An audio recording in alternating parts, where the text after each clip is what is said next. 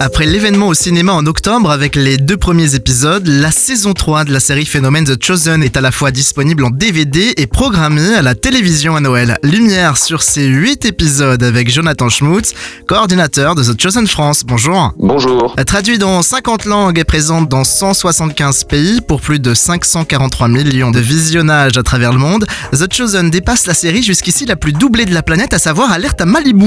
Euh, comment expliquer ce succès? Je pense que cet engouement par euh, deux choses. Le premier, c'est que en fait c'est une série qui cherche pas à gagner de l'argent et du coup euh, qui va aller sur euh, des, des, marchés où il y a en général jamais de séries qui sont doublées sans qu'il y ait forcément de retour sur investissement. L'autre, bah, c'est en fait juste parce que c'est une série de très très bonne qualité. Phénomène grand public au succès international depuis son lancement en 2017, The Chosen détient par ailleurs la note record de 9,3 sur 10 sur l'Internet Movie Database. Alors que faut-il retenir de cette suite? Pour ceux qui connaissent pas la série, donc on découvre le Christ au fur et à mesure de, des saisons en fait, hein, il y aura sept saisons en tout sur The Chosen. Et donc là, on est déjà à la saison 3 et on sent la pression monter, les enjeux euh, devenir de plus en plus sérieux. Jusque-là, on était plutôt sur une mise en place un peu du tableau euh, initial. Et là, on sent que les éléments perturbateurs commencent à se chauffer. Les téléspectateurs sont de plus en plus intéressés de voir ce qui va se passer ensuite. Les saisons 1 et 2 avaient déjà été diffusées sur C8, respectivement en décembre 2021 et 2022, ainsi que MyCanal et Netflix. Alors pour la troisième saison, les deux premiers épisodes sont annoncés vendredi 22 décembre à 23h25, avant de poursuivre à raison de deux épisodes par matinée,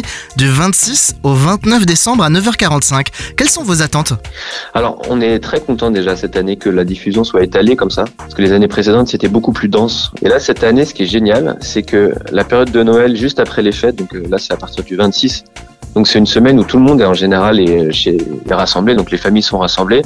Et c'est le moment de regarder des, films de Noël. Et là, d'avoir une série le matin où on, on a fini le petit-déj, le brunch, euh, on allume, euh, on allume sa télé, c'est c'est presque idéal, je dirais, pour, pour découvrir la série. Donc on s'attend quand même à des bons résultats cette année.